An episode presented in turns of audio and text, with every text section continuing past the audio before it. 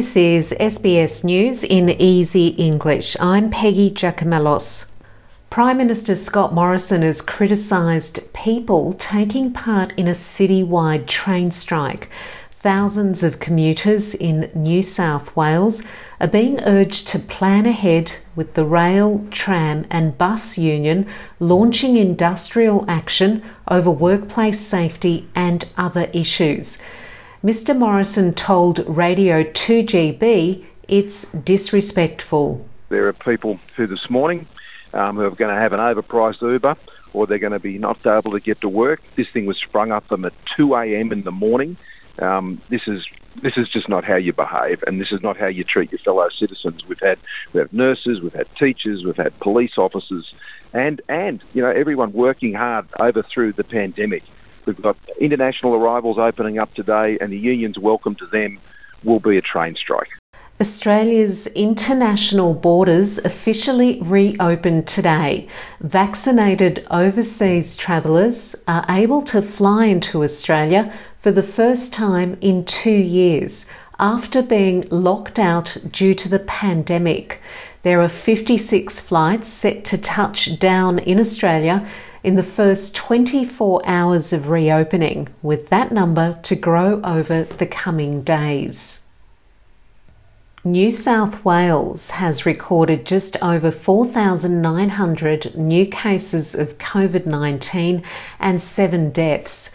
There are currently 1,288 people in hospital, with 74 of them in intensive care. Meanwhile, Victoria is reporting three COVID deaths and 5,611 infections. A total of 361 patients are in hospital with COVID 19, with 49 of them in ICU and 11 requiring ventilation. Queensland has recorded just over 4,000 new cases, six deaths, and 401 hospitalisations and Tasmania is reporting 569 new coronavirus infections, with 10 people in hospital and 3 in intensive care. British Prime Minister Boris Johnson says the United Kingdom and the United States will cut off Russian companies' access to US dollars and British pounds if Russia orders an invasion of Ukraine.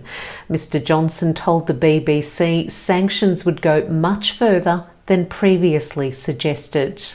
I'm afraid to say that the, the plan that we're seeing is for something that could be really the, the biggest war in Europe since 1945, in, just in terms of sheer scale.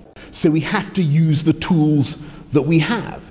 And those tools are uh, economic sanctions against Russia.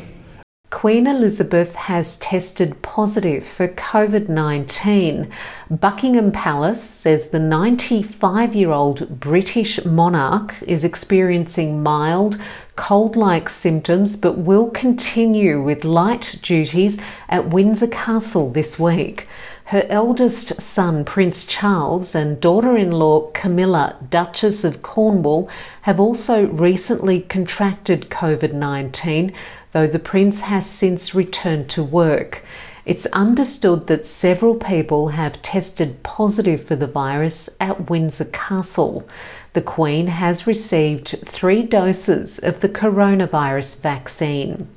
To sport, the flame for the Beijing Winter Olympics has been extinguished at the closing ceremony.